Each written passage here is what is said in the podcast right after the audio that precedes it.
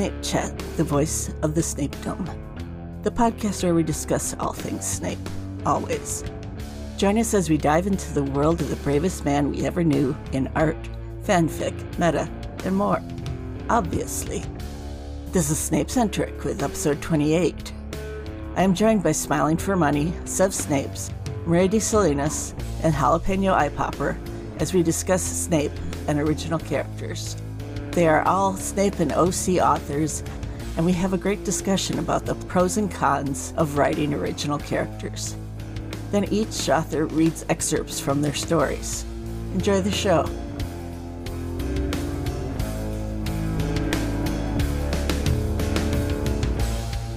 This is Snape Centric, and I'm here with Sev Snape. Hello. Maria de Salinas. Hey. Smiling for Money. Hello and Jalapeno Eye Popper. everybody. As always, you can call me Hal. Everybody's been on the show before. That's really unusual. Ooh, cool. Yeah.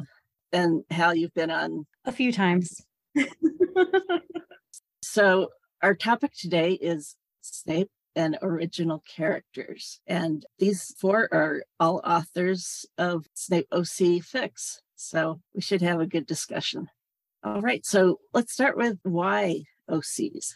I've got a take that I wrote down and was ready for. Let's do this. My take on OCs is that it's all about freedom, possibly the self indulgent freedom to do whatever we want. Building a character from scratch, that's great. You can do your self insert, you can do your overpowered or Mary Sue, you can dial up those flaws to 11. Um, and no one can cry out of character, no one can cry bashing. You build that character and it's yours. And then also trying to come up with something as a counterpoint or complement to an existing character like Snape, who we all love, can be a really fun exercise. Those are kind of my initial reactions to why OCs. It's all about the freedom. And um, I think that's a really good point definitely about the freedom of creating this whole new person from scratch and seeing where they go. And you can also create somebody who can just push his buttons in just the right way. It's kind of like throwing a firework in his office and then just watching what happens and i really love that. The better question is probably why not? Like i don't really like the thing with reader fics as much as i love them is that they are restricted and that you need to keep it vague. And then with canon characters is that you need to stick to the canon character unless you go really off script, in which case you are basically just creating an OC. So it's, I mean, if you if you're doing creative writing, creating a character is probably the step one. Yeah, I I also feel like um, it depends on who you ship characters with because, like I know you've said before, Millie, that you don't really ship Snape with any canon characters. So the next step then would be to create an OC if you want to ship in with someone, and then you can just make it however you want it to be. Like I, I only really ship him with like one other character that's actually canon. I wonder who that is. Yeah, I wonder I wonder who that could be. and then I write a lot of Snape Reader, but but yeah, and then like if you write a lot of Snape Reader, like you said, it has to be vague. And I, I, I wanted to write a story where I could do anything with the character and it not make the reader feel uncomfortable because it's not them, but you can project onto it as much as you or as little as you want to. I think another aspect of it is that Snape himself can be treated like an OC because he is the mysterious spy. He is shielded behind all these layers of secrecy. He's been playing double, triple roles for his most of his life, and he's this master of mind magic. So, if you want to add extra layers to him, if you want to put something very hidden about his past, that all of that is a possibility with him too. So then you get double the amount of freedom and play with what happens to these characters. That's true. I love making up backstory for him, usually in various to various degrees of horrible, but yeah, I like to torture him a bit. But yeah, that's something too. And you can kind of I don't know, you can kind of fill in the gaps to his personality because you really don't know a lot about him. Like, what was he doing when, you know, sat in his room alone at night? You can just make up all kinds of things.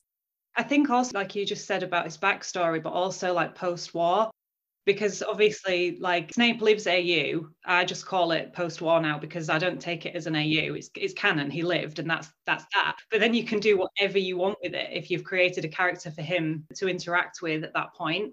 You can just take it wherever you want.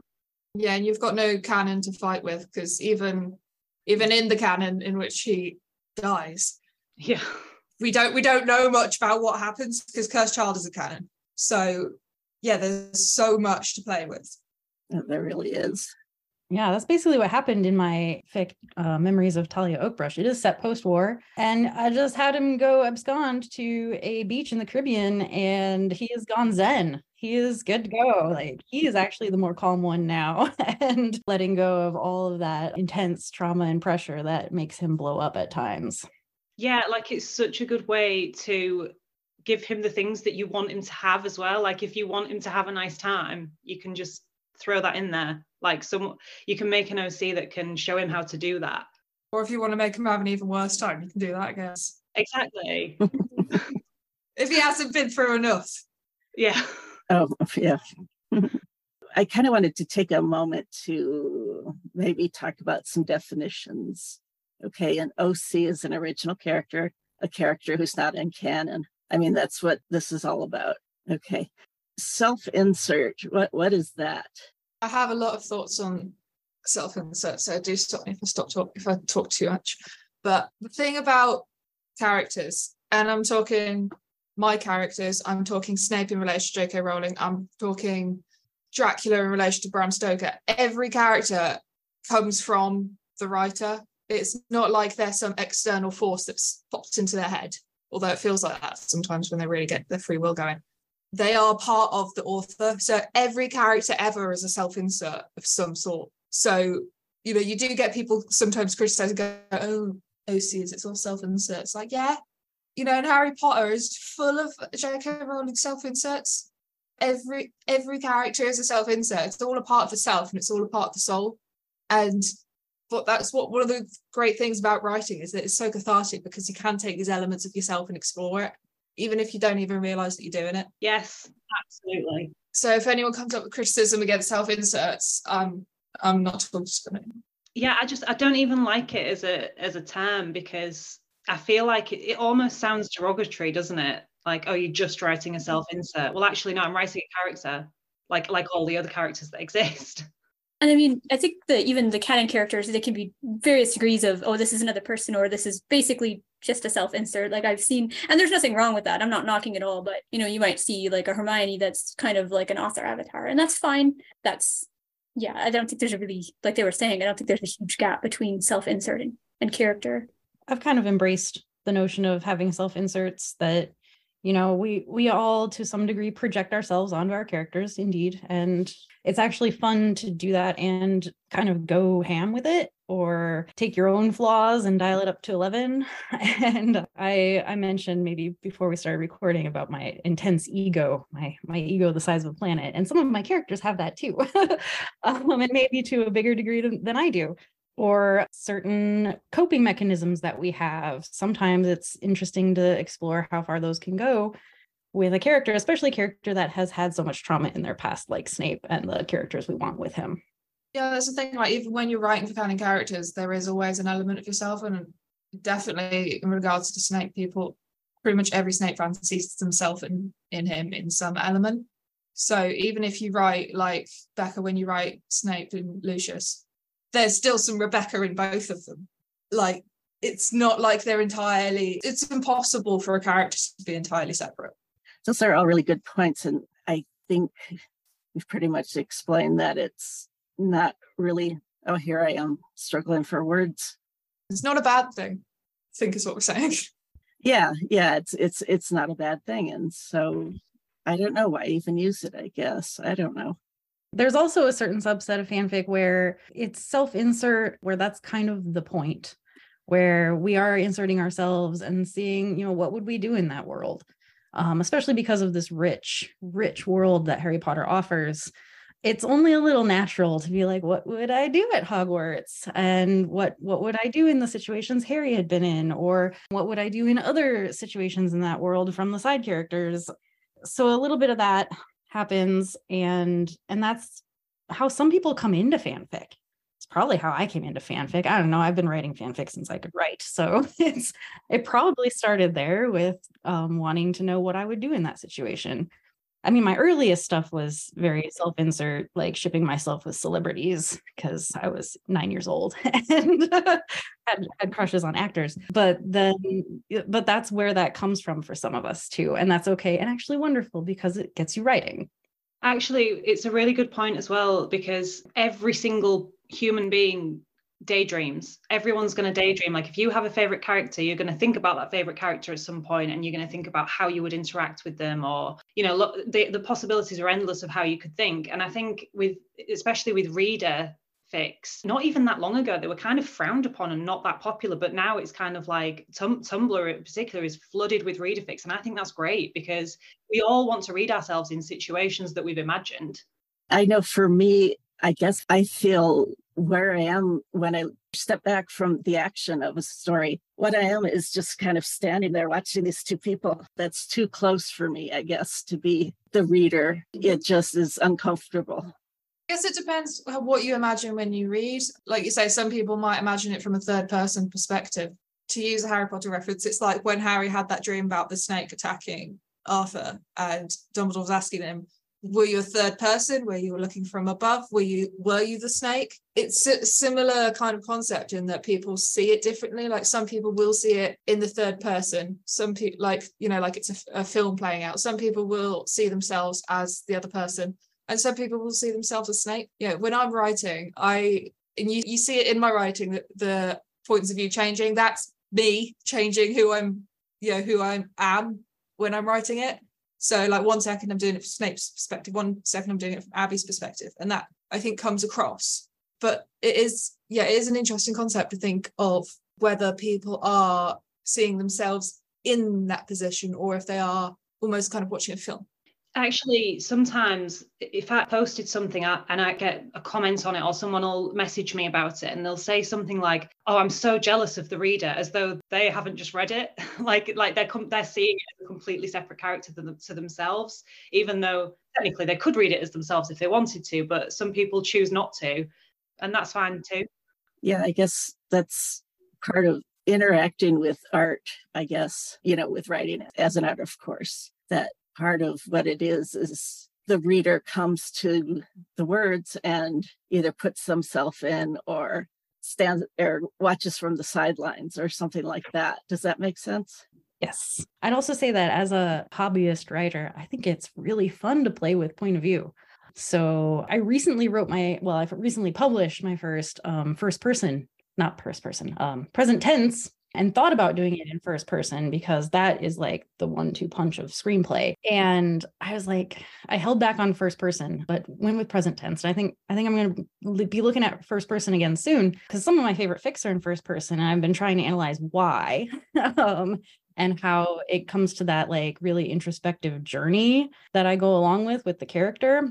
And I still can't quite wrap my head around second person. I don't think it's the standoffish thing of like it's too close for me but i understand that perspective. And then of course the different character perspectives. So so one of my one of my big opinions about ocs and self inserts and and reader and generally the background characters as well is that it's fun to play with perspective and it's fun to break out of the main character's point of view in a piece of media. And in harry potter it's almost almost exclusively from Harry Potter's point of view. There's a, just a couple of chapters where we where it's from somebody else's point of view. And so it's really fun to break out of that and pick somewhere else in this in this massive world to try to get a new perspective on. Yeah. Some of the things that we can play with, say the time or era where the story is happening. I mean, you can do it. I hate to say Marauders era. 70s era. The 70s, like the 1970s? Yeah, because it takes place in the 70s. Yeah, that's that that makes sense. That was something that I really enjoyed, and it kind of goes back to what we are saying about being able to kind of fill in the gaps for Snape and him kind of almost being an original character. Because actually, my first OC fic was actually writing about him in the 80s when we don't know what was going on or what he was doing and what that must have been like. And it was a really, really fun process. Yeah, there's a lot of missing time there. I want to know what he was doing. yeah, and you can definitely see like in the Prince's Tale, you can see the difference between what he was like as a kid and what he's like as an adult. And there was definitely a change there that we didn't see. So yeah, that is really fun to play with. And in my story, I pretty much cover the vast majority of all his eras. So it's quite I find it quite a fun challenge when, say, if I do a flashback, I have to jump into sort of a different Snape and figure out okay how open is he? Where is the relationship at this point? What's he thinking in terms of you know where he is with voldemort? So to sort of get a bit a bit each snape essentially. It's very fun. It leaves a lot of scope as well. There's a lot to play with. I just, uh, I'm in awe of authors. I'm sorry. I just am that you can think about these characters and what you're going to do with them and just all the aspects. So what happens is that they live in your brain and they don't leave. And then sometimes you manage to put that out into words. You make them pay rent by drafting something. yeah. Also like everything just relates to that character. Like everything that you're doing you'll be like what would snape do in this situation? How would snape react? like literally everything. It never stops. It's actually quite exhausting but like in a fun way. Yes, especially as you can't keep saying it because people start to get annoyed. Like when I'm watching The Last of Us recently, I'm just like, oh, Snape and Albie would totally be like that, and I'm just thinking, no one, no one cares, really. Like, stop projecting onto everything all the time. But yeah, it is, it is constant. I recently annoyed my my spouse with this as well. We watched a new anime and I'm like, ooh, I need this, but make it Snamione. I would read all of that actually. So just in case you ever want to put it out there. Yeah. Okay. Yeah. On our outline, it says time and then age of Snape. we could talk a little bit about the comparison of the pair the OC's age to his because I tend to write OCs that are lightning gen, so there's still a big age gap there. But I've also enjoyed a number of fics where he is paired up with someone more his age. And I've also started shipping Snoppy, as in Snape and Poppy, and she's a lot older. And she's a side character that almost may as well be an OC. This is an aspect of OCs that I think does happen a lot in Harry Potter because there are so many characters where we don't see a lot of them. They have a name, they might have an occupation or like a couple lines in the book, and then you don't really know anything else about them. And I feel like Poppy is maybe a good example of that because she's the healer at the school. She is the school nurse, the matron of, the infirmary. And that's all we really see of her. She is kind of a no nonsense healer in the infirmary, and then we never see her do anything else. So she often, as a character in fanfic, gets very one dimensional treatment. She's that same healer figure, maybe kind of a mother figure, maybe kind of a, a like older, more maternal mentor friend kind of style. And rarely does she get any romantic ships or deep character development. So I wound up treating her a lot like my OCs, where I had a separate character sheet and I filled out her motivations and made up some extra flaws and virtues. And that's kind of how that went. Anyway, got on that topic because she's a generation older and I like seeing every uh, age gaps for everyone, really. Yeah, I think I think there's definitely a gap in the market for pairings with Snape who are the same age, other than canon characters. Because oh, trying to find Snape fictions that aren't Snape and a student are so hard. It's so hard. And you know, for me, like Seffi is a year older than him, and that sort of thing. I personally, that's what I prefer is when they're a peer because I think with someone like Snape, they do need to be equals in some way.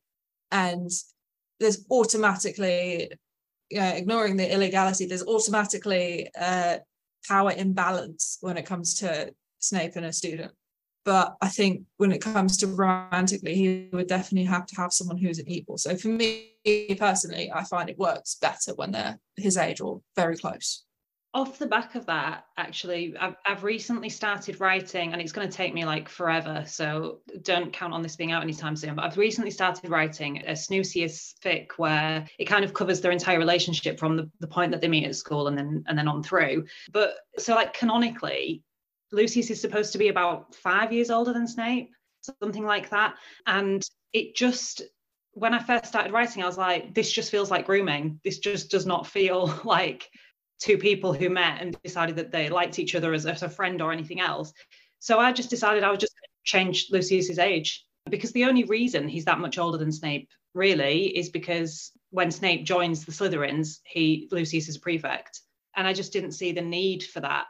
It didn't fit with what I wanted to write. And then when I looked at the timeline of canon events, it also just didn't seem to fit. Like their relationship just would never have happened in the way that it did in canon or otherwise, really if he was that much older. Um, so I just I just changed it. freedom. yeah. do what you want. Take the bits of canon you like, take the bits you don't, and do what you will. Because at the end of the day, none of it's canon. None of it really happened. J.K. Rowling's version of events is just as fake as ours. It's just that she got paid money for it. So do, do what you want. Exactly.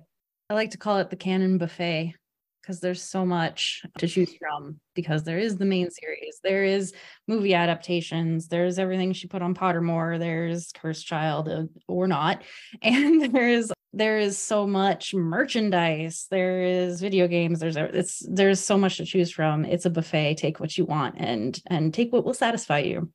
Interesting. Oh okay and then another aspect is either work or them being students together this is part of why I got interested in Snape and Poppy. Even though she's a canon character, I do treat her a lot like an OC. But the bit we do have is that she's a healer, and the healer and the potions master just seem like a natural fit um, especially because they do work in the same building. There's a lot of stuff they do that's going to overlap. I picture him as supplying the infirmary with potions, and they're probably like working very hard together on some very difficult things. Like when Katie Bell was cursed by that necklace, and before she had to go to St. Mungo's, I'm sure that the two of them were right there on the front lines going, Oh, this is really bad. And we have to pool our resources and figure out what's going on. So, as far as similar work, I often see him paired with other curse breakers, healers, potions masters, other Death Eaters, and then of course Aurors, and having the combatant kind of. Ages ago, I read like a really great kind of enemies to lovers one. I'm gonna try to dig that up. Might be one I have to find on the way back. But she was not. uh She was like an ex Auror and trying to do it on the on the down low, trying to catch some dark wizards, and they wound up together. Yeah, I think that's probably. I mean, it's hard for me to tell from my own perspective what other people are thinking about my own writing but I think that might be something that appeals about Snape and Seffi is that I've given her quite a unique passion, but it's also similar to his. So she's a spy as well, but she's a different kind of spy. She's like an official spy for the ministry. So she's got that connection to him, but she's not a Death Eater. She's not in the order until later in the story. You know, she's very specifically, in fact, not either of those things. So I think that's something that gets explored a bit less, like his love interest almost always a student or another professor. And so, yeah, I really like it when you get something unique where they're, yeah, a spy or an Auror or a baker, as in Becca's story. When you just you just get a bit more, you realize that there is actually more to the world than just Hogwarts, and people can be connected in different ways. But I don't think even J.K. Rowling realized that because she had everyone marry people that they knew at school. I also consider the epilogue to be part of the canon buffet that I could just take or leave. That's never mind. Don't need um the the EWE um tag was a thing long before we had AO3 and tags. We were marking our fanfics back in the early aughts with EWE because and maybe not early aughts. What when was that book released? 07? It was the aughts, somewhere in the aughts but yeah, I, I, remember that being a thing almost immediately as soon as book seven came out, is we started seeing fanfic that was labeled um, epilogue. What epilogue? And um, so yeah, all the canon pairings are basically you can just toss them out the window, make up what you want. Might have a point there about Rowling didn't even. I don't think she put a lot of effort into any of the relationships, to be honest. That's just my perspective that she was very much focused on the action and the theme and the notion of Harry coming out on top and and all those themes of love and the power of love to conquer evil, but then not really examining too closely what love was. so uh, certainly not a romantic love. Yeah, very much more of familial and fraternal love. And we've talked a little bit about Snape being an OC. I think it was my witch that called him the little black dress of the fandom mm-hmm. because there's so much you can do with him. He basically wears black dress. Yeah, sometimes yes. but yeah, yeah, he is. He's one of those characters who, like we were saying earlier, he is so mysterious that you can really make an argument for anything. You could, you know, if you say, "Oh, in this situation, would Snape do X or Y?" You can really kind of see both, and that's what's I think part of what's so appealing about him is that there's so much depth that we can't see. what makes him really fun to write, isn't it? And like to explore all those bits that we don't know at all. I think that comes through sometimes when I am reading fanfic that goes into his bedroom at Hogwarts and everybody's description of what his bedroom is like. And it tickles me every time that I read a new one because I'm like, this is just that bit. Like, how do you personalize your room? How does he personalize his room?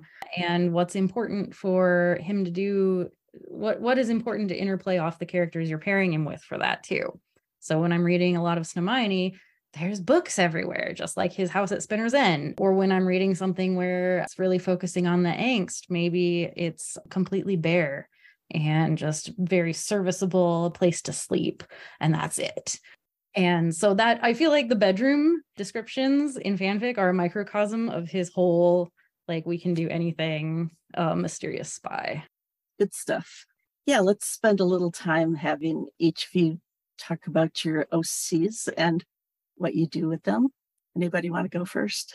On it. Okay. Um, so hey everybody, I'm Hal, in case you don't know my voice yet. The two OCs that I have written the most of are Liz for Liz fic and Talia for Memories of Talia Oakbrush. Liz is the one I've been working on for like decades. And she's my indulgent self insert who I had to very carefully rework many times over to try to make her a more compelling character and dial up flaws and, and work on what her actual motivations are. And so that fic has a whole lot of world building. And her purpose is more of being an observer to the vast diversity of the magical world and all the magic available to them. And she's been under a lot of pressure, under a lot of trauma her whole life. So when things go down and he has to witness it as his role as a Death Eater, um, or rather by then he's just doing the double agent thing he they wind up grooming her to be some of something like a backup for him so that's that's been an interesting one and it's mm, about two-thirds written. I have quite a bit of drafting to do for part three yet but half of it is up and published already. And then my other oc talia sh- that story is much shorter. The whole fic is like 35000 words and it was deliberately meant to be something to play with cliffhangers. So her story was much more about the structure of the story and I needed a character that wouldn't have a lot of preconceived things like um, the canon characters do, so that readers coming in would have a bit of a mystery to unpack. So every chapter in that story, I started by writing the punchline or writing the cliffhanger and then worked the chapter backward. And that was possible because I didn't have a canon character who you could make too many assumptions about. So her purpose in that one was to be more of a mystery. Sev Snapes. So I've only ever written two OCs, and they're, they're both in the one fan fiction. So the one that I kind of shipped with with Snape was Tammy, and I wrote her to kind of, in a way, she kind of mirrors some of his qualities, but then she also kind of challenges him and pushes him out of his comfort zone a little bit but she also like I, I just wanted to write a story where sorry to spoil it if anyone hasn't read it and wants to but where snape just gets a happy ending like and we actually get to see that. And interestingly when i was releasing the chapters like probably a month or two at a time because i'm quite slow people kept saying to me like oh i'm really suspicious of her. What's she going to do to him? But then actually it all turned out all right in the end which i don't think people were expecting.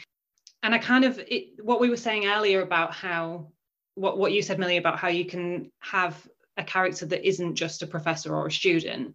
I kind of wanted to do that as well because it's it's post-war, and I just wanted a character that was completely separate from the other types of people we see him interact with all the time. So she owns and runs a bakery that's next door to a, a shop that that Snape opens after the war, and that's how they meet. And the, the other OC in the story is, is her sister. And this is where people who know me on Tumblr are going to know how self-indulgent this fan fiction is. Her sister ends up with Lucius, so it's all like a very sort of found family sort of situation, which is just what I, I just wanted to give him a family and experience things like friendship and romance and and family all at once within the same fan fiction. All right. Maria? For my OC, I wanted to give him someone who could push his buttons and get on his nerves, but also that he felt really safe around. So she's very, so my OC, Greya, she's pretty flawed, you know, she's a bit of a slob and and he sees that about her straight away. And, you know, she's got a bit of a history that he knows about. And she's a bit younger than him, but I wanted to very much put them on kind of make them feel like equals. So my Snape, as I write him, is um, is quite emotionally and physically repressed. For instance, she's a lot more self-aware and a lot more forward i guess. So they kind of have a kind of an interesting dynamic i think where they get on each other's nerves but also there's this sort of underlying comfort. Like he'll they'll kind of snipe at each other a bit or like have these verbal exchanges but then he always kind of ends up going to her for comfort. And the one where they get together is, is during the war. So he'll and she's in hiding above the hogshead inn and he'll swear up and down that he can't stand her and just like quietly slip away and go visit her and not really understand why he's doing it even. And I wanted ultimately to give him someone he could kind of be vulnerable with and kind of be himself around and sort of give him eventually that happy ending. What was also fun is I have a have a kind of a few other OCs that play a kind of a, an important role in the story, and that was fun making up all these people like her friends and family, and they're just this really like there's this group of oddballs and her family is just very kind and loving and normal that it kind of freaks them out a little bit but eventually they they end up accepting him and welcoming him and it's kind of a nice little found family thing that they've got going on. All right. And smiling for money. Yes. So i think again i don't want to sound like i'm tooting my own horn but i do think that my story is a little bit unique in that the main love story is not romantic, it's between parent and a child. So, for those who don't know, I've got Abby, who's his daughter, and Persephone, who's his daughter's mother. And it is very much about Snape and Abby. When I started writing it, it was always about her. And Sephi wasn't actually supposed to be, there wasn't really supposed to be a love story there. She was more just sort of functional. She needed a mother. There needed to be, you know, the birds and the bees happening at some point. But I found as I was writing, it just sort of came out probably mostly self indulgently. And so I ended up with this family unit that I sort of didn't didn't intend to because originally he was not going to be a good father. He was going to be very emotionally stunted which he was at first. But again it goes back to that idea of characters kind of taking on a life of their own in that she helped him develop and become a better person. And uh, I know a few of you have talked about their OC being like a reflection of him, whereas Abby is a literal reflection of him. She looks like him, she speaks like him, she acts like him. She's got all his best traits. And she's almost kind of what he would be if he had a loving, supportive family. And I tried to make a sort of balance between her being a reflection of him and her really being her own independent person.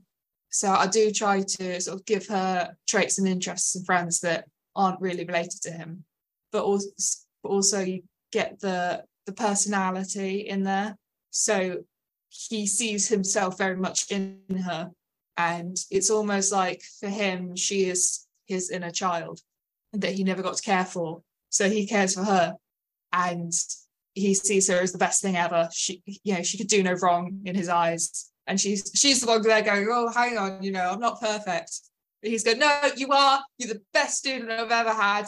You know, you're better than everyone. No, no one else matters. You're the only thing that matters.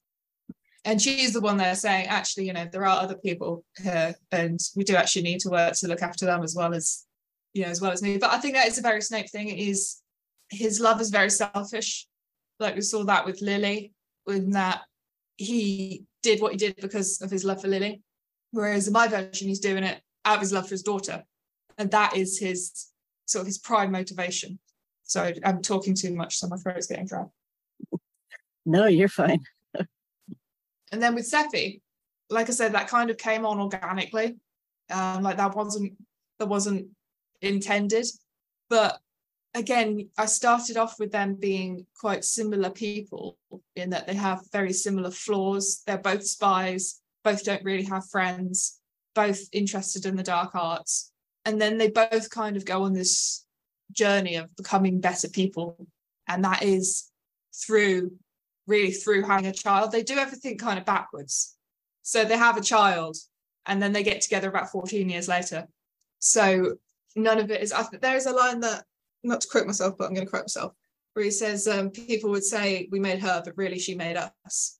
So it's really that familial relationship that helps develop him into a better person so that when he does survive the war, spoiler alert. He has something to be fighting for and he has something to live for. I think part of the reason why J.K. Rowling killed him off is because he ain't got nothing to live for. All he had to live for was Lily and keeping Harry safe and ending the war. And he's done that so he can pop his clogs.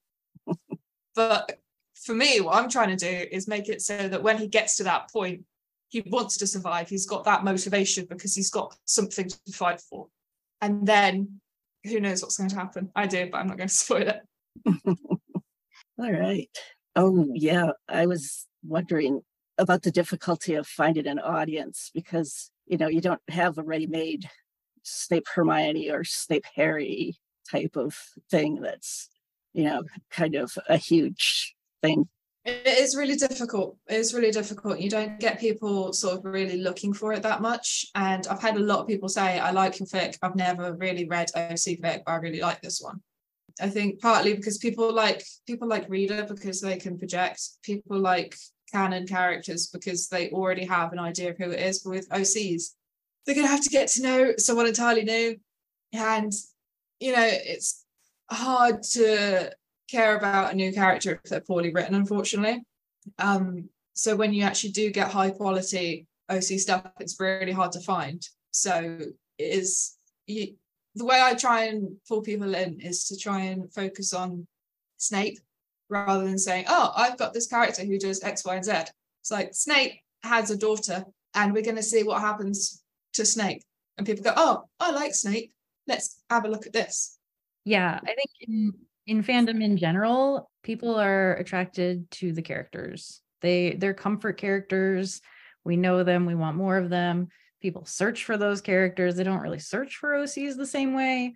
And I mean, I'll be the first to admit that I don't read a lot of OCs. I usually stick to canon characters as a reader. And then as a writer, it's mostly about that self indulgence or getting ideas out or playing with the form of it. And then in order to get readership, for my own fix, I have to be fairly well invested in social media spaces, do lots of review exchanges. Like I just did a review exchange on Reddit where that worked. I got a handful of new readers and good. Yay. I don't know if they're actually going to do any more commenting on it, but the hits are rolling in from that. And then on Discord, I'm in a lot of writing groups. So whenever we do sprinting together, I make a point of making sure I'm sprinting in my project in WriterBot. So the titles of my project go by, I share in excerpt things. Um, one of the servers I'm on does a writers roundtable. We try to do once a month. So I'll bring excerpts and try to try to get some feedback on that and possibly some more traffic to my stories. And so I feel like I'm very aggressive about advertising my fix and still you do have to be. Yeah because you have to be and still the readership is way low compared to say my snape hermione fix. My snape hermione fix i don't have to do anything i just post that and i mean i i still do some of that stuff and i interact in those spaces but people will come to that anyway. It's the oc stuff that i have to be a lot more aggressive about and it still won't get anywhere near the readership and engagement that the Hermione stuff will yeah i had i did a sort of questionnaire recently with my readers and one of the things i said was how did you start reading it? And the amount of people that said because you wouldn't shut up about it. Like so oh yeah i follow you on tumblr and it's all you have to talk about so i thought i'd try it out. Or you know like Sev Snapes talks about it a lot. Or uh, i saw a graphic that you did or i saw a commission that you did. It is very much yeah you've got to sort of you have got to advertise it. You can't really rely on AO3 searches. You do get a bit, you get a few, I think, coming in from searches, but not not a lot. Yeah, and sometimes I also get some readers who came for that Snamione. Like I'll see the kudos email at the end of the day that has how they hit all of my Snape Hermione stories, and then the next day it'll show them hitting my other stories. So that sometimes happens too, but I don't I don't think they would have come to it if they hadn't read my other stuff. So similar to you, how actually I'd never really read Snape OC. The first one that I read was Smiling for Money's. And that came about because do you remember Millie that you asked for my advice on on Lucius, how you'd written Lucius? Of course I do. That's how we met. That's how we met. And so I read that and then read read back, and then that's how it kind of hooked me in. And I, I love your story. But yeah, I'd never really read any other Snape OC before that. But I feel like for me, I kind of maybe I'm maybe I'm just lazy. I don't know, but I'm not. I just post it like, and if people find it, they find it. I don't really put any more effort into it. I just post it. But I'm I'm kind of lucky in that I can't a lot of people follow my reader stuff so they kind of think oh i'll give it a go i think. And that's probably where most of my readers come from because they see my other stuff like also like you said hal. But I, I, kind of i don't really do anything else. Maybe i should. I just i just haven't. It depends on how much you want the readership. Like for me personally if i don't get a comment on a chapter then i feel like no one's read it. Yeah i know what you mean. So for me i want i want the readership just so that i know it's there because I mean, I'm getting, yeah, I get at least one kudos a day, and yet I'm not getting that many comments. So, yeah, I don't know if, like, I know I've got, I don't know, like 300 kudos, at least 300 people have looked at it and gone, yeah, that's right, click. But I don't know what they think, and I don't know how much of it they read because it's long. I don't know how far people get if they get to the end or if they give up at some point. If they're not commenting, so, you know, if you're listening and you don't comment, please comment, not just on mine, but on anything you read. Yes. Comments are going to inform what we then carry on and write. So if you like something that we've written and you comment and say that, we're going to write something probably similar to it again. And we need we need to know that because otherwise there'd be things in my fic that I'd probably have forgotten about and I would never consider. But if someone said, "Oh, I really liked this bit," and it, you know, be cool to explore that, it'd probably get me thinking, and then I'd probably write another thing. I'm always reprioritizing my backlog and my to write list. Always. Every comment makes me go look at that list and go, all right, do I need to reprioritize? Same. and I do recommend trying out some comment exchanges. They're kind of awesome. I'm careful about the ones on Reddit because you never know, but I am also in a couple of discords where there are regular ones. One in particular is a dark fics discord and dark fics are another level of we don't get a lot of engagement in comments just because of the content matter. So we have like a monthly one. And I am, even if I am not getting the comments that are like deep or which most of them are plenty deep, but um I'll at least get the opportunity to then go read other people's. And I'm reading more OCs that way than ever before because these are people I know.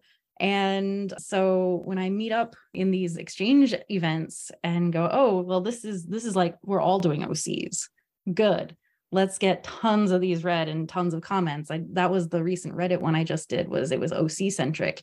So I'm like, ooh, get me in there. And I was only required to do one, but I did five because I was like, give me all the OCs today. um, so yeah that that was a really good experience and got a lot more interaction both in reading them and in getting a little bit of feedback in the comments so I, I do recommend watching for those kind of things in your social spaces because that's that's fun that that might be the only way i get eyes on some of these fics yeah, I think in general, fan fiction is a very symbiotic relationship. Obviously, we're not getting paid. So if we're putting stuff out there and we're getting nothing back, what's the point in putting it out there? So if you've got you know if you've got readers who love it and they're not saying that they love it, you you're not getting anything back for what you're putting in. And as much as you know one does write for oneself, you do kind of need to be fed a bit as well. Like there is still that that ego and that feedback and that need to be told this is shit or this is really good or what if you did this and the absolute favorite thing to hear from someone is, I've been thinking about it and this is what I want, or I wonder if this is going to happen. And I'm just like, you mean you're thinking about it when you're not reading it? Like the amount of times that Sev Snapes has messaged me saying, So I was just thinking about Abby. And I'm just like, same. But yeah, if you don't comment, you don't get that. And it doesn't have to be like an essay. An essay is great when someone try, like analyzes it, it's wonderful. However, if someone also commented with an emoji, that that I love it. I just love it. You know, um, like if I wrote a chapter that was all smart and someone just commented with uh, you know, a fire emoji, I'm like, yes, someone enjoyed it. Some of my favorite comments are also the ones where they just quote a line and then have an emoji. And so, or they quote a line and say, yes, perfect, or, or something like that. I'm like, yes, I'm so glad you liked that line. I liked that line too. and line quotes are the best ones because it just makes you feel like you've really, like, you've really reached out there and someone's really like taken something you've written and they just get it. That's the best feeling. Yeah. And especially when it's a, a, um, a sentence that you didn't really think was that sort of big or important. It was just something that just came out when you're writing and then someone goes, this sentence is great because X, Y, and Z. And you're just like, hey, someone liked it. And someone saw more into it than I thought I was putting into it. Yeah, I have to admit, I've only had a handful of comments on the podcast. And uh, it's like, well, am I doing okay? Or you do wonder. That's the thing. You, you, you don't know if you're just shouting out into the void unless someone shouts back. Even if they literally just shout back, ah, I loved this. yes, yes. An emoji. hmm That's all it takes. So one of the reasons why I wish that AO3 would let people kudos individual chapters. Yes. Yes. Then someone can at least click something and say, I've read this. I'm not telling you what I think, but I've read this. I have mixed feelings about that. And also, there are ways to like throw some Google Analytics code in your chapter if you really want some stats like that. One of the biggest detractors of doing hits on every chapter is that a lot of people sort and find fanfics by kudos. And that would blow the stats way out of proportion on multi-chip, multi-chapter fics. Yeah, there'd probably be a way to like, you know, uh story kudos and chapter kudos. Yeah, like having those as two separate things, I could get behind that. Yeah. Yes.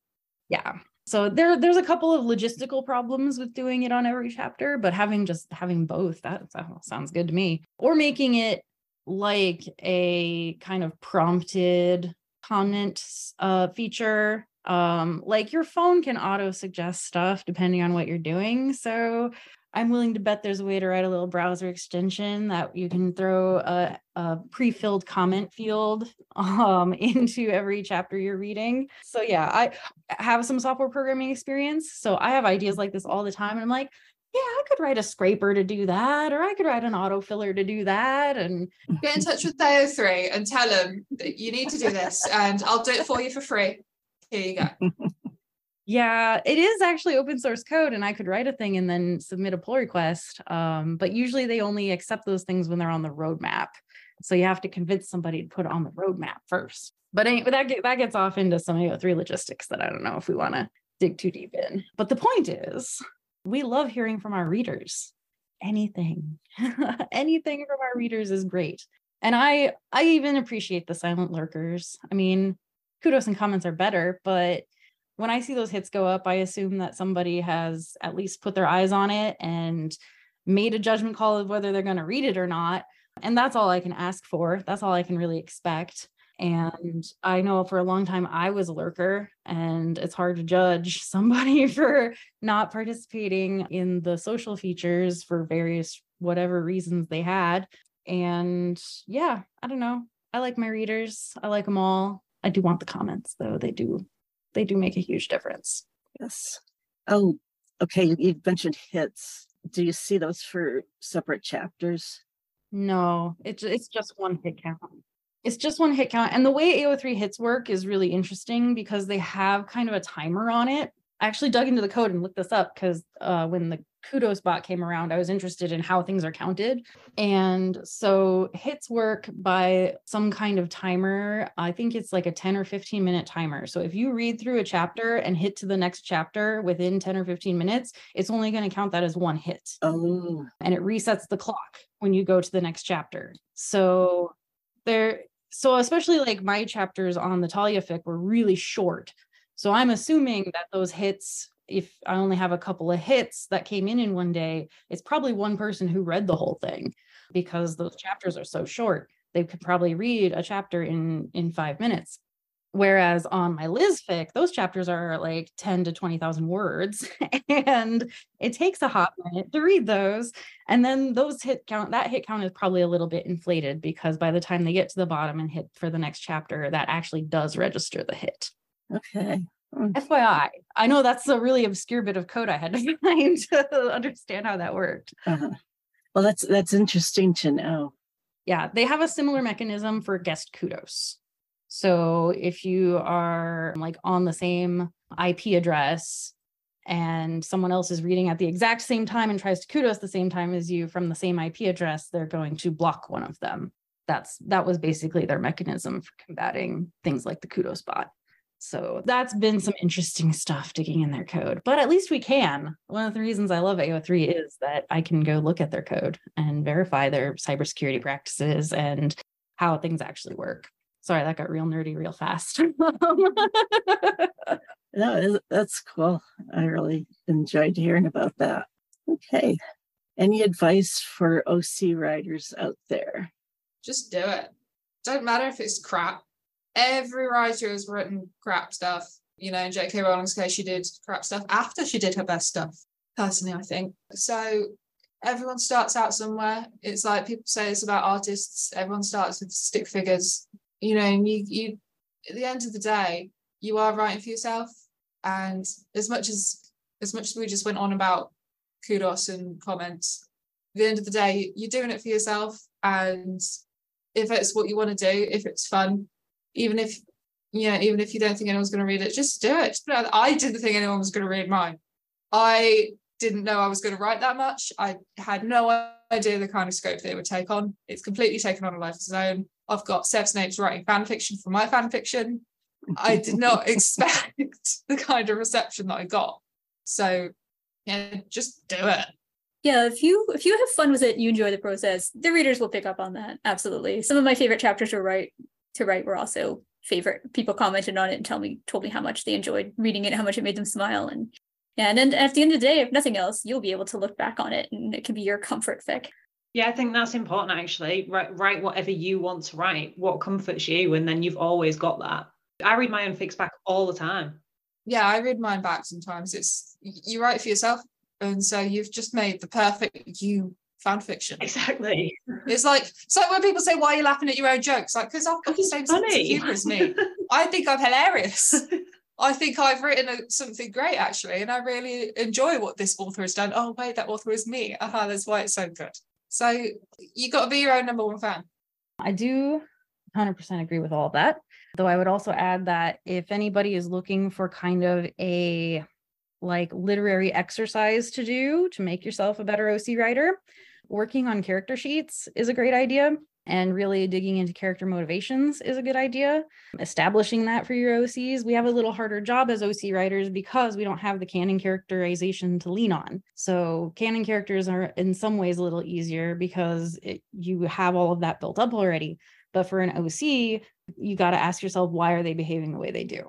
So I have a character sheet that I kind of use for that, mostly built around a motivational framework to answer that question of why. So the motivational framework has basically three questions. One, what are the primary and secondary motivations of your character? Two, what like internal flaws and external obstacles are there in terms of achieving the goals related to those motivations or the progress that they are trying to make? And then question three is what are the internal virtues and external resources that that character has to make progress toward their goals or or achieve those motivations so it's very it's like a three pronged approach like what are they what's in the way of getting to them and what can help them get there so having that as kind of a touchstone can help you focus and tighten characterization and also plot and pacing. um, I, I, felt like that was a big ha- happy side effect of doing that. So, yeah, in terms of like, if you are looking for advice on the craft of doing that, thinking about ways that literature looks at characterization can be really helpful. Because you don't have the canon characters to lean on you you got to make it all up yourself. So find a character sheet you like use a motivational framework you like something like that. And that might help you a lot to crafting a, a high quality oc that that both you and readers will find really compelling. I think that's it. So on behalf of our host who had a little technical difficulty I will say thanks everybody for joining. Thanks every listener for listening, and goodbye, everybody. Bye bye. Yes, thank you. Bye bye. That was a rather sudden end to the discussion. But after that, each author read excerpts from their stories. Enjoy. Hi, this is Rebecca, also known as Sev Snapes. I'm going to read an excerpt from two chapters of my fanfiction, Prince's Cosmetics. So I'm just going to start with a little bit from chapter one, um, but I'm I'm not going to start from the beginning, and I'm not going to read right to the end. I'm going to leave it on a bit of a cliffhanger, so it's not too spoilery. So this is from chapter one, introducing my OC Tammy. When she entered, awestruck at the well-stocked shelves, an overwhelmingly pleasant smell hit her. It was all her favourite scents combined with something very personal, a smell she recognised from her childhood but couldn't quite put her finger on. She stood still, closing her eyes for a moment to take a deep breath. When her eyes opened again, they met with the man behind the counter who was just finishing up the process of rolling down his sleeves. You'll have to excuse me, he says in a low, silky voice. I forgot to change the sign. I closed ten minutes early. Tammy watched as he pulled his hair out of the messy bun tied at the back of his head, his fingertips stained in pinks and blues. He's been working on new products, she thought. But what left her lips instead was a small gasp at how his hair fell to frame his face and how his elegant, brightly stained fingers worked through it, tussling it back into shape. She collected herself with a single shake of her head and a deliberate blink. I can come back tomorrow. I'm only. No, no, he reassured her. Please, what can I help you with? He began to remove his apron. Well, actually, I came to say hello, she blushed. I have the shop next door, you see. Ah. Tiffy's Treats, Snape said, wandering over to the little sink by the bath products to wash the colours from his fingers under a warm tap. That's the one, Tammy replied. I wanted to bring you something. A welcome gift. It's nothing much, she excused as she pushed forward the little basket she held in her hands, covered with a silk scarf. Snape turned back to her and met her in the middle of the shop floor to take the basket. You shouldn't have, he said quietly, flushing as his fingers brushed hers. Oh, it's nothing really, she excused, voice breaking as she felt his skin against hers. Thank you, he whispered, averting his eyes. Well, why don't we have a slice of cake? Tammy said brightly, cutting through the tense silence that followed the brief exchange. Snape only nodded in response, sweeping behind the counter and returning a couple of minutes later with two small plates, a thick slice of cream covered walnut cake and a fork on each. Please sit down, he gestured to the stools in front of the makeup counter, handing Tammy a plate. So, she said, hopping up onto a stool. Who are you? Snape smirked. I could ask you the same question. Severus. You're not Severus Snape by any chance? Tammy asked casually, sticking her fork in to gather a big chunk of cake. His eyes narrowed. Why? The war hero Severus Snape. Tammy's eyes were still on her plate. This is pretty good if I do say so myself, she went on jovially, almost to herself. I am Severus Snape, as a matter of fact. Are you going to ask me who Prince is next? He said with a tired voice. Nope, she replied, smiling and flicking her eyes up to meet his. I bet everyone's asked you that today, and I bet it's no one's business but yours. His face relaxed and he smiled back.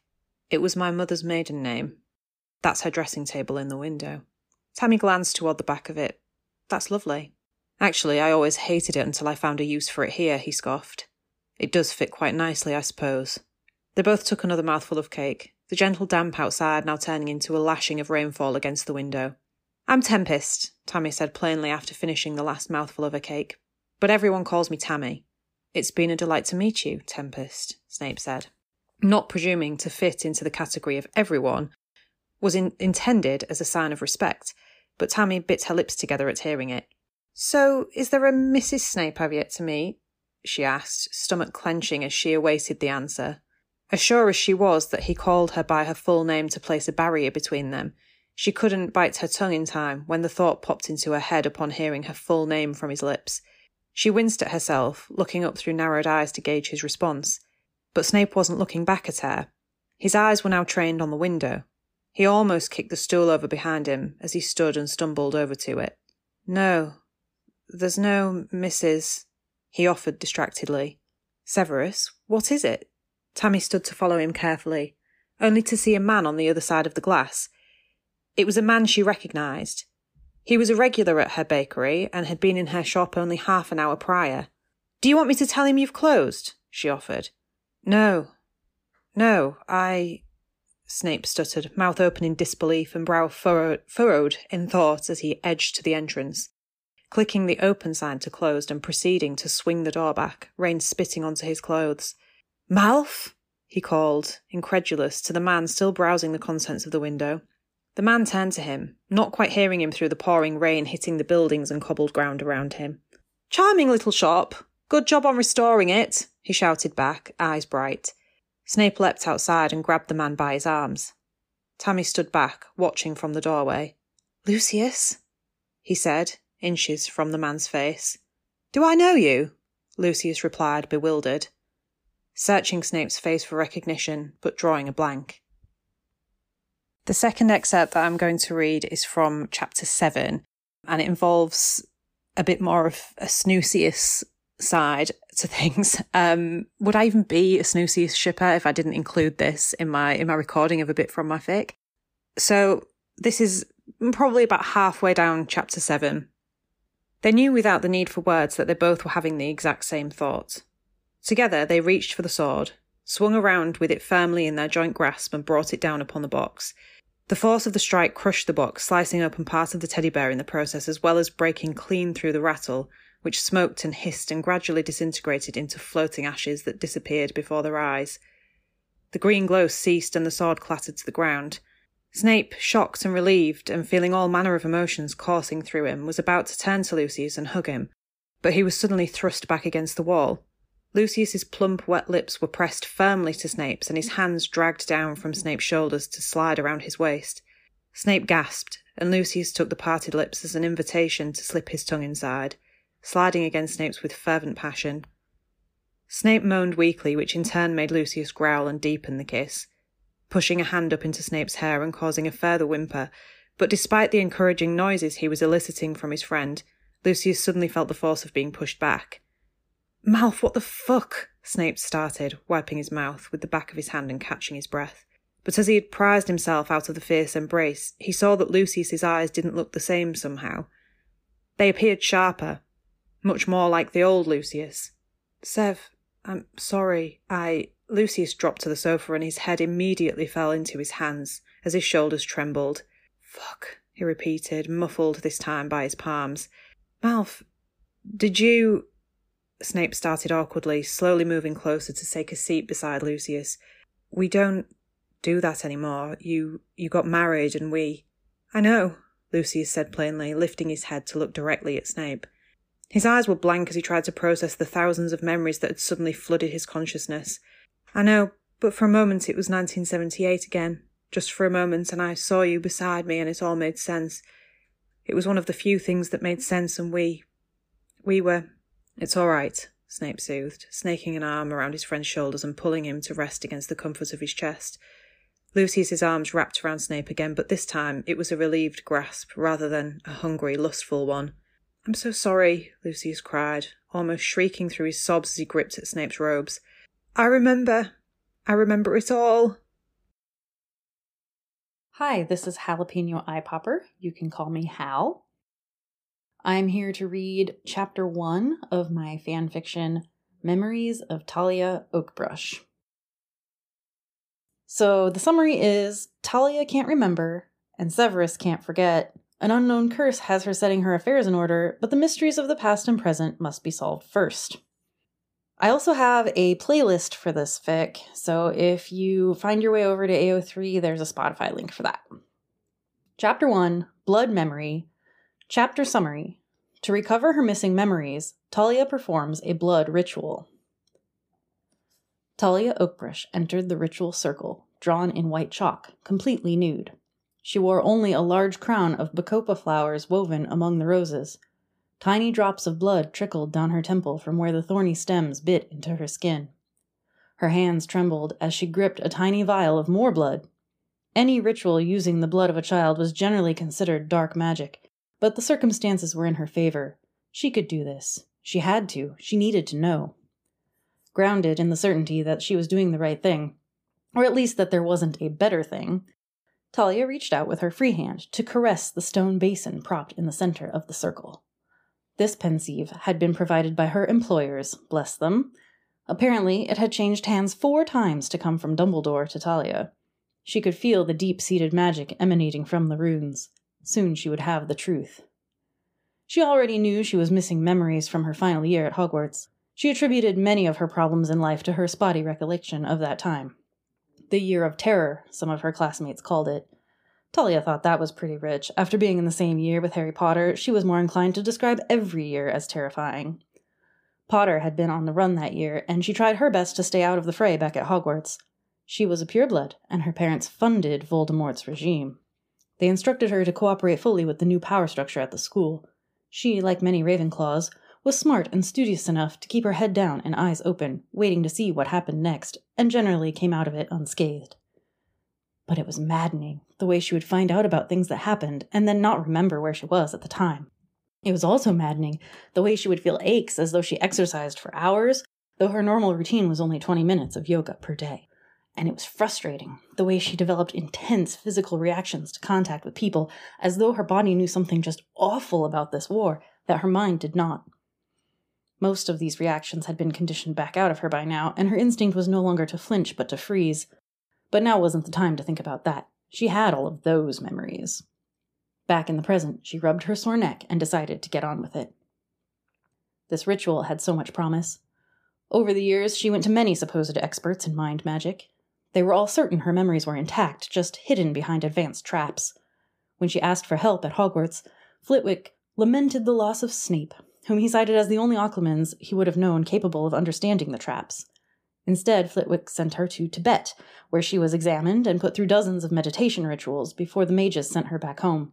But they sent her with a ritual script in hand, and all she needed now was to acquire a Pensieve. She finally had one, and she had hope. Talia popped the cork on the vial and spoke. Gods above and below, hear my plea. She dipped one finger and then traced the rim of the Pensieve. Anoint this basin with the blood of the innocent as a receptacle of truth. Then she dipped again and pressed to the open wound on her head. Anoint your servant with the blood of the innocent as a source of truth.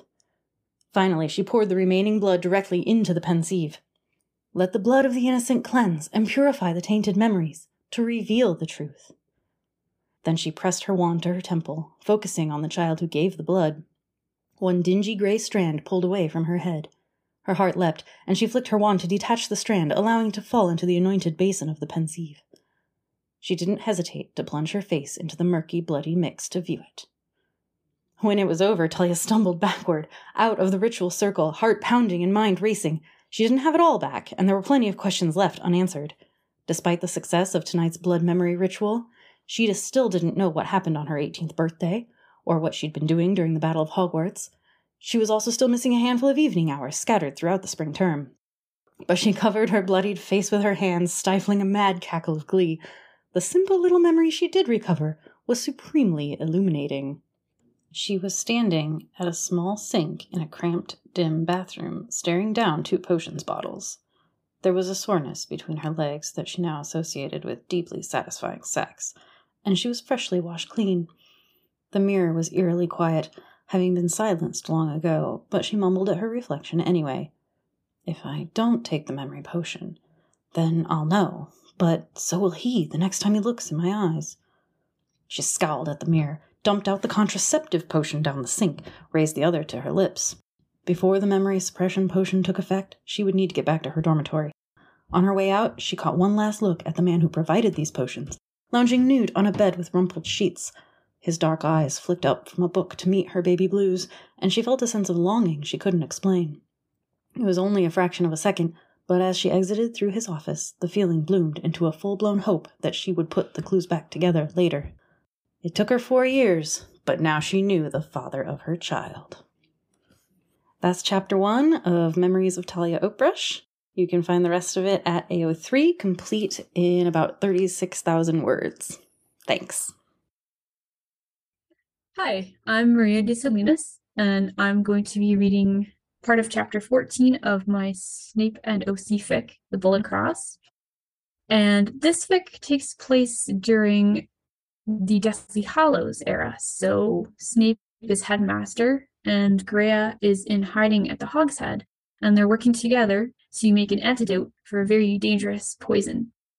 Greya was ready when Snape came for her the next evening three vials of potential antidotes lined up on her work table. She opened the back door for him and beckoned him inside. We won't be working here, he said. What? It's too dangerous. We'll go somewhere else. Greya was rather touched that he didn't want them testing poison antidotes in her living space. Hold on, I just need to get the solutions I've prepared. She ran upstairs for the jars. When she got back down to the alley, Snape told her to disillusion herself. They passed a few villagers on their way to the three broomsticks, and a black-robed figure with a long pointed hood walked by, nodding to Snape. Greya gasped, and the figure paused and turned round before moving on. Shh, hissed Snape. Sorry, muttered Greya. Uh, she really didn't appreciate being told to keep quiet when there were Death Eaters everywhere. Easy enough for him to do. He was one of them. They weren't hunting him down. They turned down a side street and followed it to a path that forked off in the direction of the Shrieking Shack. Greya stared at the steeply sloped roof and the boarded up windows. It's a deepest black showing through the cracks. Wait, we're going here? Muffliato, Repello Inimicum. Yes. She followed him into the falling apart house, the door creaking shut behind them. The place was pitch black and smelt of old wood and musty fabric, and a musky ammonia like smell that was probably mice, lumos. Blue white light filled the foyer, exaggerating their shadows on the peeling wallpaper. A chair with one leg missing leaned feebly against the wall, and a mouse scurried for cover. The stairway and the rooms beyond were pitch black, untouched by any light. Greya shivered. Isn't this place haunted? Snape made a dismissive noise. That so-called ghost was nothing more than a werewolf. Greya followed him to the large room on the ground floor. A werewolf? Snape lit a few lamps. One Remus Lupin. This was built for him as a place to transform so he wouldn't be a danger to the other students. Not that it kept him from roaming the grounds with his friends.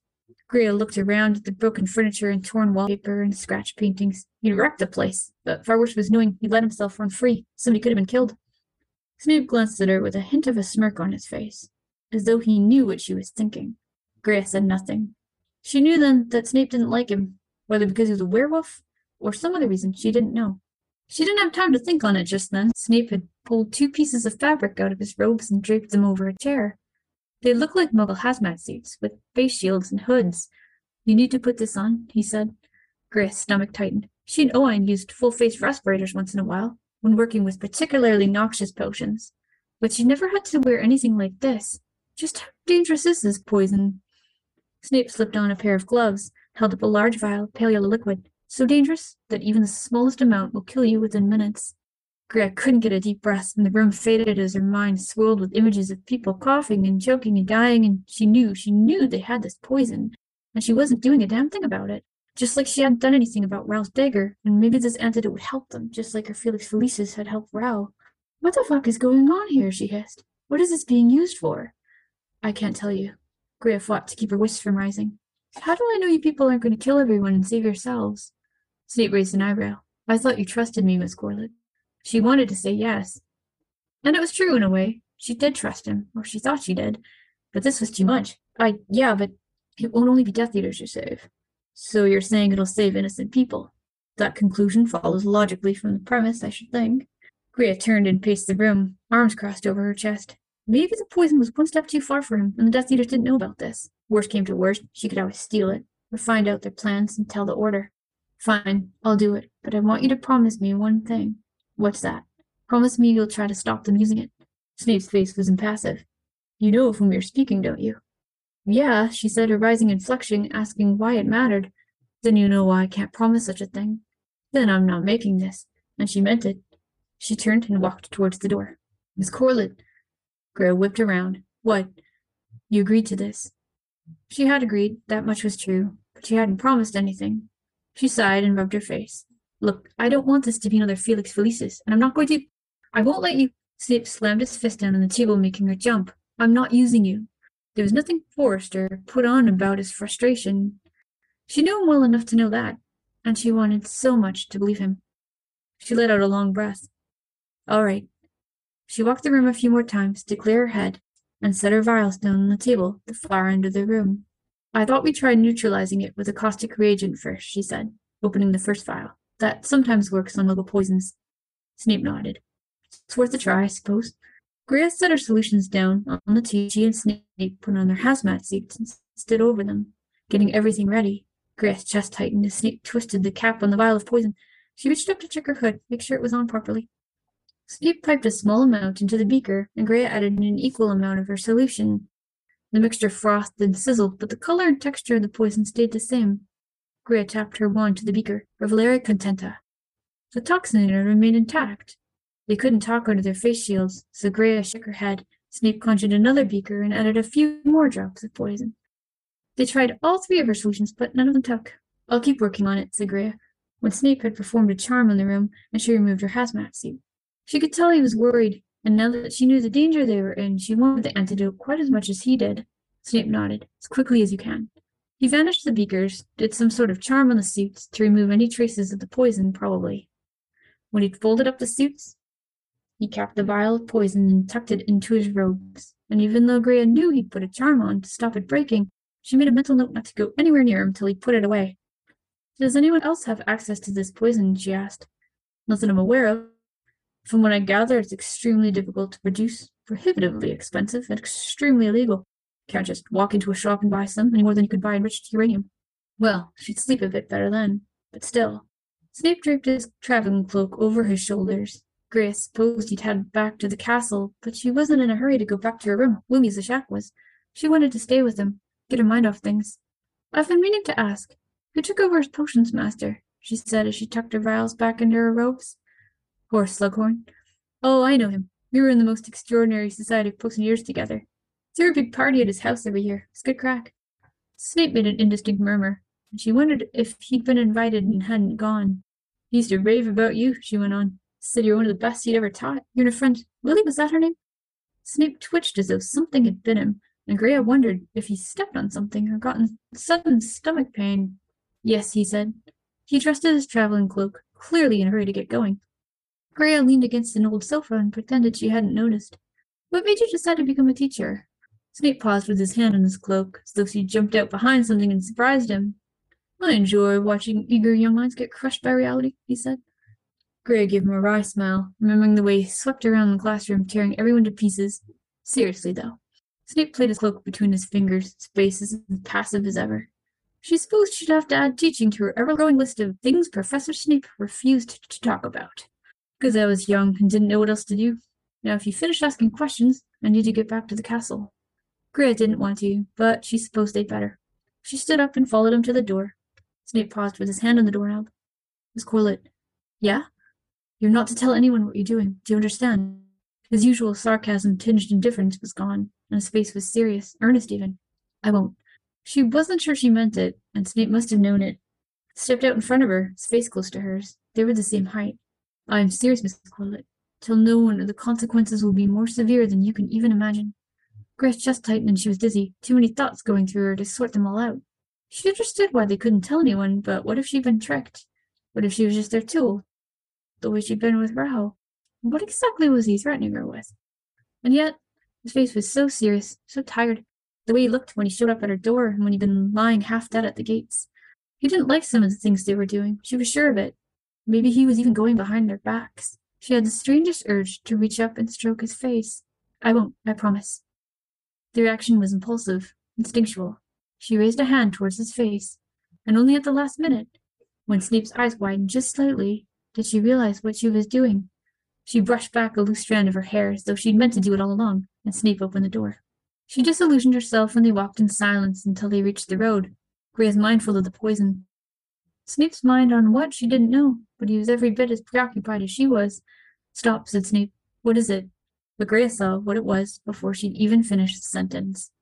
Three skeletally thin figures in ragged black robes were drifting over the high street of Hogsmeade, close enough that Greya's breath floated in front of her and the stars went black. Can you make a Patronus? she whispered. Kate Milo had shown her how to make a Patronus years ago, but she'd never gotten the hang of it. Death Eaters can't make Patronuses. So what do we do? Wait until they pass. Greya had never been so close to a Dementor before. She set her eyes on the moonlit mountains above the village, imagined they were just out for a walk. But she couldn't stop the voices in her head. Rel and Milo's urgent whispers as they made their plans, her own voice agreeing to help them, and other more distant voices. Ral's shouts and Milo's screams, her dad telling her that her mom wasn't coming back, Kate asking why she hadn't stood up for her. Another voice spoke in her ear, this one curt and annoyed. Get up. Snape's boots were in front of her face, and there were stones under her fingertips. She must have fallen. You're letting emotions get control of you, said Snape, as though she'd just done something stupid. Master yourself. The Dementors are going to be here a while. Great, I was just thinking I could use a bit more anxiety right now, said Greya as she stood up. Snape scanned the high street. I think they've gone. Go quickly. Right, I'll see you later, Professor. She took the high street at a run, not worrying about her loud footfalls, and didn't stop till she was in her room. This is Smiling for Money, and I'm reading an excerpt from chapter 23 of my fic, Soul of Ice. Abby chanced to glance behind her as she ran. There was no one immediately behind her, but the footsteps echoing around the corridor told her someone was hot on her trail. She ducked into a room to the side and slammed the door closed. The room was dark. She felt her way along the wall, hoping not to knock anything over as she hid. The footsteps pursuing her got closer and closer, and then, just as they seemed to reach the door she'd hidden behind, they stopped. No, she thought in a panic. How could they possibly have known which door she'd hidden behind? The door creaked open, and Abby could just make out the silhouette of Lucius Malfoy entering the room, wand held aloft. His back was turned to her, and as soon as she had a clear shot, she blasted a jet of red light at him. He stumbled, and she tried to run, but he was too quick. She felt an invisible force grab her and pull her back, sending her flying against what felt like a table. She yelled out in pain, and in the same moment the lights flickered on. The desk she'd been thrown into had tumbled onto its side, and for a few moments she had a shield. Abby threw another spell over the desk, not daring to look high enough to aim. She heard something shatter, and Lucius just laughed. Stupid girl, he cursed. The Dark Lord would have had you, you know. He is so very eager to bring you and Draco into the fold. Draco and your father may have a soft spot for you, but I see what you really are. You would never be fit to join the Dark Lord. Abby fell onto her back as the table was pulled away, leaving her fully exposed. She clambered to her feet and glared up at Lucius' sneering face. Good, she snarled. I'd rather die than be one of you. Do you think I won't hurt a child? Lucius growled as he pointed his wand in her face. Do you think I fear your father's retribution enough to spare you? If I were to kill you, he would hate me for a while, but eventually he would thank me for sparing him from such a pathetic, treacherous little. He was cut off by a blast to the stomach, and it was his turn to go flying across the room. Lucius stood, his face contorted with fury, and within moments they were dueling fiercely, spells flying across the room, shattering shells and blowing holes in the walls. Your father taught you well, Lucius yelled over the sound of the crumbling wall behind him. But he taught me something better. Sectumsempra! When nothing emerged from Lucius' wand, Abby thought the spell must have failed. But then she saw a twisted smirk of triumph on his face, and she felt something wet on her shirt. She looked down to see a large gash in her shirt, blood soaking through. She gasped as the pain set in, and suddenly it felt like every nerve in her torso was on fire. Her knees buckled, and she fell to the floor screaming in pain. When she finally looked up, Lucius was gone, and she rolled over to her side, lying in a pool of her own blood. With her remaining strength, Abby raised her wand and cast one final spell before she blacked out. When she came to, the first sense that came back to her was her hearing. She could hear a voice, soft and soothing, chanting an incantation that sounded like a lullaby. She knew that voice. She would recognize her father's voice anywhere. The next sense that came back to her was her sense of touch.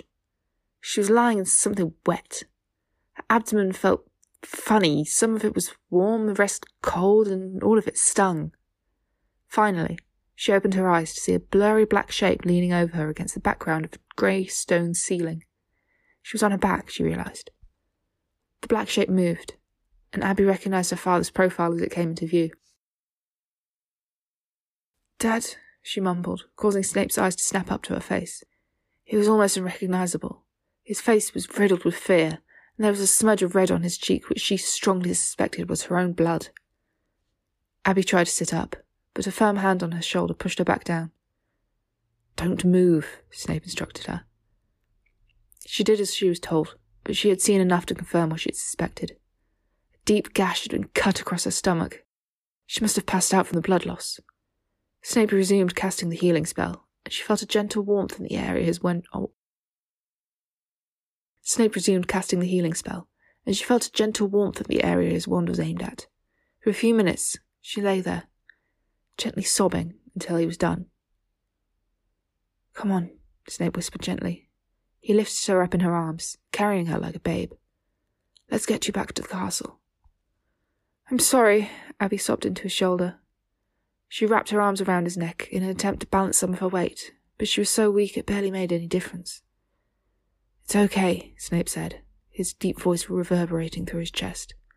With one hand pressed up against his chest, she could feel the vibrations. It soothed her to feel him so close. I've got you. It's all going to be okay. Abby felt her eyelids growing heavy. She blacked out.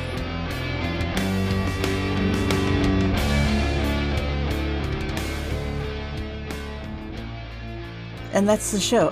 Thanks to Maria de Salinas, Jalapeno Eye Popper, Smiling for Money, and Sev Snapes for their readings and insights.